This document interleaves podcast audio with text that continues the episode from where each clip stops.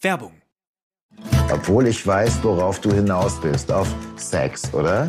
Sagen wir, man hätte besoffen Sex in der Öffentlichkeit. Was wird da aufgerufen? Das 17. Bundesland. Der Mallorca-Podcast mit Ingo Wohlfeil und Stefan Netzeband. Wie fühlt sich der Ballermann an in der neuen Saison? Was kosten aktuell Flüge und Hotels? Welche Promis sind auf der Insel und welche Stars in Bierkönig oder Megapark? Mit das 17. Bundesland bist du immer auf dem Laufenden. Jeden Donnerstag, wo es gute Podcasts gibt. Werbung Ende. Das Bild News Update. Es ist Sonntag, der 18. Dezember und das sind die Bild Topmeldungen. Gestohlener Schatz aus grünem Gewölbe, Juwelen wieder da, brach ein Remo den Ehrenkodex? Zehn Jahre England-Verbot für Boris. Jetzt startet der Poker um Beckers London-Rückkehr. Knalliger Hingucker. Bayerns Ministerpräsident Markus Söder setzt zum vierten Advent auf einen Weihnachtspullover mit Rentiermotiv. Juwelen aus dem grünen Gewölbe wieder da. Brach ein Remo den Ehrenkodex? Drei Jahre nach dem Einbruch ins grüne Gewölbe stehen sechs Mitglieder des Remo-Clans vor Gericht. Mindestens einer hat die anderen jetzt verraten und ausgepackt, wo das millionenschwere Diebesgut versteckt ist. Der Juwelenschatz aus dem grünen Gewölbe ist wieder da. Mehr als drei Jahre nach dem spektakulären Einbruch in Dresden haben die Ermittler des LKA Sachsen einen Großteil des Diebesguts nach einem Hinweis gefunden in Berlin. Damit ist den sächsischen Sicherheitsbehörden offenbar erstmals gelungen, den Ehrenkodex des arabischen Remo-Clans zu brechen. Sechs von ihnen sind angeklagt, am 25. November 2019 eine Vitrine des grünen Gewölbes leergeräumt zu haben. Wegen des spektakulären Coups stehen derzeit Rabieh, Bashir, Wissam, Abdumajed, Mohammed und Ahmed Remo wegen schweren Bandendiebstahls, Brandstiftung und besonders schwerer Brandstiftung in Dresden vor Gericht. Die Drohkulisse der sächsischen Sicherheitsbehörden war jetzt offensichtlich größer als der Ehrenkodex. Eigentlich oberstes Gebot, mit der Polizei wird nicht gesprochen. Doch um im Raum stehende hohe Haftstrafen zu mindern, hat wohl mindestens ein Angeklagter jetzt selbst den Tipp zur Beute gegeben. Vor fünf Jahren wurden Honey und Barry Sherman ermordet. Ihr Sohn Jonathan bietet jetzt eine Belohnung von umgerechnet rund 25 Millionen Euro demjenigen, der Hinweise zur Ergreifung des oder der Mörder liefern kann. Rückblick. Am 15. Dezember 2017 wird das milliardenschwere Paar tot in seiner Villa in Toronto aufgefunden. Die Eheleute haben Gürtel um den Hals, hängen halb sitzend an einem Geländer neben dem Innenpool. Da es keine Einbruchsspuren gibt, geht die Polizei zunächst von einem gemeinsamen Suizid aus. Hinterbliebene zweifeln an der Theorie, pochen auf eine zweite Autopsie. Ergebnis Doppelmord. Damals hatte Jonathan Sherman eine Belohnung von umgerechnet rund sieben Millionen Euro ausgelobt. Jetzt hat der Erbe die Summe fast vervierfacht. Er werde nicht aufgeben, bis die Verantwortlichen für diese böse Tat vor Gericht gestellt werden, sagte Sherman gegenüber CBC Toronto. Dieser unermessliche Schmerz ist jeden Tag zu spüren, wenn mir klar wird, dass meine eigenen beiden Kinder niemals das Privileg haben werden, meine Eltern zu treffen, die meinen Mann und mir unser Leben ermöglicht haben. Er ist wieder auf freiem Fuß, aber zwei Sachen dürften Tennis-Champion Boris Becker wohl noch lange schmerzen. Er hat Wimbledon-Verbot und auch seinen Sohn Amadeus wird er in den kommenden Monaten, vielleicht sogar Jahren, nicht mehr von der Schule abholen dürfen. Seine Strafe in London hat er abgesessen. Bald spricht er im TV über seine harte Zeit.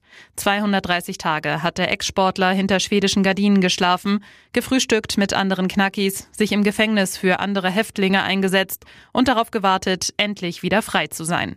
Doch bis zum Ende der ursprünglich verhängten Haftzeit von 30 Monaten darf er in sein geliebtes England nicht zurückkehren. Das berühmteste Tennisturnier der Welt in Wimbledon, zu dem Boris seit seinem Kultsieg 1985 gehört wie die Erdbeeren zur Schlagsahne. Doch jetzt bleiben die kommenden zwei Turniere für ihn tabu. So sieht es das britische Gesetz vor. Laut britischem Einwanderungsgesetz und gültigen Statuten aus dem Jahr 2012 müsste sich Becker allerdings auf eine zehn Jahres Einreisesperre einstellen. Also eigentlich bis 2032. Dass Boris Becker bis in sein 65. Lebensjahr nie wieder einen Fuß in London setzen wird, scheint eher unwahrscheinlich. Sollte sich Becker künftig nichts weiteres zu Schulden kommen lassen, rechnen Justizexperten damit, dass es ein Becker-Comeback in London möglicherweise bereits 2024 geben könnte. Knalliger Hingucker. Bayerns Ministerpräsident Markus Söder setzt zum vierten Advent auf einen Weihnachtspullover mit Rentiermotiv. Schöner vierter Advent. Die Vorfreude auf Weihnachten steigt. Hab mir mal einen neuen Pullover zugelegt. Schon sehr modisch, oder? schrieb der Politiker am Sonntag auf Twitter zu einem Bild von ihm mit Adventskranz. Im Netz erhielt Söder für seinen knallroten Pullover viel Aufmerksamkeit, darunter auch spöttische Reaktionen. Auch einen Vergleich zu einem viralen Schnappschuss von CDU-Chef Friedrich Merz fanden einige Nutzerinnen und Nutzer passend. Merz hatte am Donnerstag ein Bild von sich mit Currywurst in der Bundestagskantine gepostet, auf dem er ähnlich breit grinste wie Söder auf seinem Rentierschnappschuss. Und jetzt weitere wichtige Meldungen des Tages vom Bild Newsdesk. In seinem Enthüllungsbuch Spare berichtet Prinz Harry über sein erstes Mal, das er als Teenager mit einer älteren Frau gehabt haben soll. Klar, dass nun gerätselt wird, wer besagte Lady ist. Heiß gehandelt, Liz Hurley. Jetzt äußert sich die britische Schauspielerin zu dem kuriosen Sexklatsch. Die 57-Jährige weist das Gerücht zurück, sie habe mit dem Herzog von Sussex geschlafen, als er noch ein Teenie war. Im Interview mit dem Sunday Times Magazine wurde sie gefragt, ob sie die wunderschöne ältere Frau auf dem Lande gewesen sei, an die der kleine Prinz seine Unschuld verlor. Hurleys klare Antwort, nicht ich, nicht schuldig, ha, nein, nicht ich, auf keinen Fall. Eigentlich schade, denn wenn sie es gewesen wäre, hätte Harrys Ehefrau Meghan sicherlich Verständnis für die Wahl seiner ersten Sexpartnerin. Die Herzogin habe Hurley toll gefunden und kontaktiert, bevor sie ihren Prinzen kennenlernte. Am Freitagabend wurde Sharon Osbourne, die Ehefrau von Schockrocker Ozzy Osbourne, in ein Krankenhaus im kalifornischen Santa Paula gebracht. Die Moderatorin war am Set einer TV-Produktion krank geworden und benötigte umgehend medizinische Hilfe. Einen Tag später konnte sie die Klinik wieder verlassen.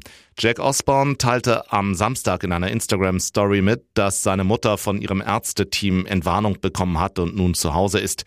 Ein Sprecher der örtlichen Feuerwehr hatte TMZ bestätigt, dass am Freitag gegen 18.30 Uhr Ortszeit ein Notruf eingegangen sei und man anschließend eine Person ins Krankenhaus transportiert hätte. Der zuständige Polizeichef bestätigte, dass es sich bei der Person um Sharon Osborne handelte. Das Fernsehteam drehte in einem Hotel, als es Sharon Osborne schlechter ging. In den letzten zwei Jahren hatte sich die 70-Jährige liebevoll um ihren Mann gekümmert. Ozzy Osbourne leidet seit Jahren an Parkinson, kämpft außerdem immer wieder mit schweren Gesundheitsproblemen, darunter auch eine Corona-Infektion. Hier ist das Bild News Update. Und das ist heute auch noch hörenswert.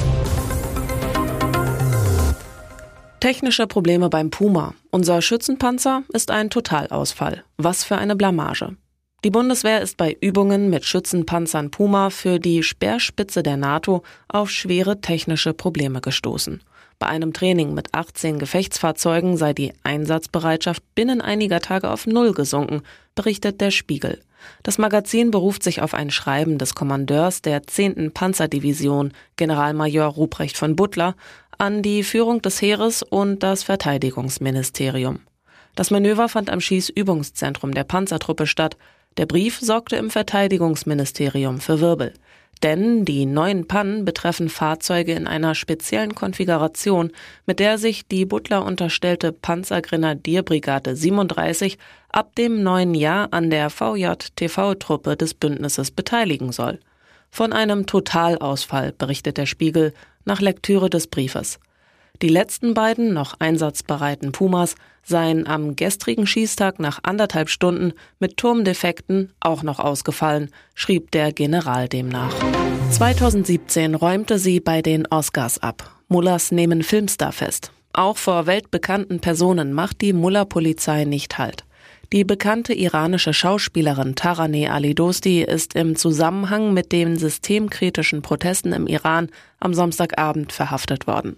Der 38-Jährigen wurde nach Angaben der regierungsnahen Nachrichtenagentur Tasnim Verbreitung von Falschinformationen und Unterstützung von konterrevolutionären Kreisen vorgeworfen. Darauf steht meist eine langjährige Haftstrafe.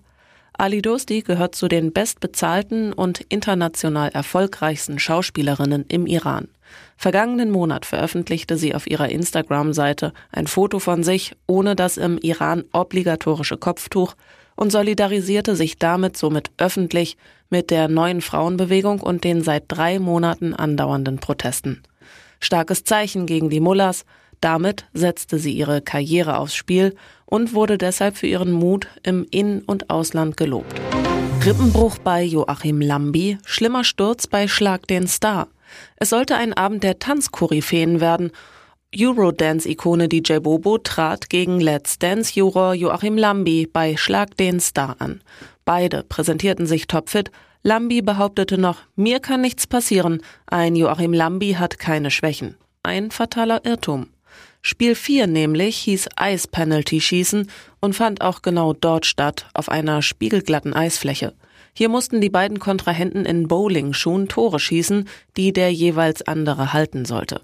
Schon nach kurzer Zeit legte es Lambi das erste Mal hin, Elton aber blieb ruhig. Dafür haben wir die Ausrüstung. Dafür geht er jetzt aber etwas unrund. Alles okay?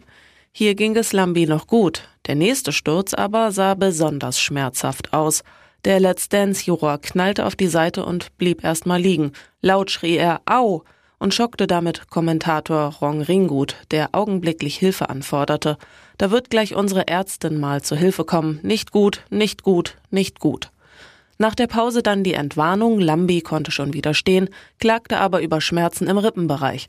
So richtig durchatmen oder husten macht nicht Spaß. Ich weiß nicht, ob es gebrochen ist oder nur gezerrt. Rippenbogen ist immer doof.